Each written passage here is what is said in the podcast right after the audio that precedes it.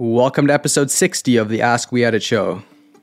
I'm your host, Andrew Delmar, and today I'll be answering your questions.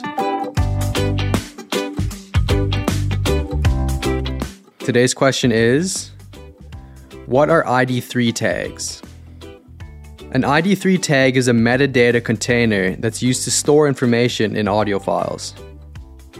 When you publish your audio to your host, it will have your ID3 info attached to it. Info like episode title, author, website URL, artwork, and genre. There are actually around 80 bits of info that can be included, though you definitely shouldn't waste your time with more than the basics. The purpose behind the tags are to ensure that your audio is displayed with the correct info and gives your listeners the ability to find you. Without the tags, your file is just a plain vanilla audio file. We recommend using cover art, title, artist, album, year, genre, URL, description, and copyright info if relevant.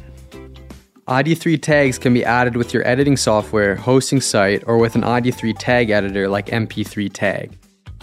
As always, we love feedback, so we'd love to hear back from you. If you have a question that needs an answer, please head over to weeditpodcast.com slash ask and leave your question either through the available form or voicemail.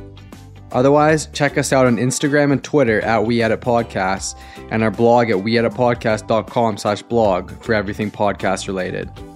See you tomorrow.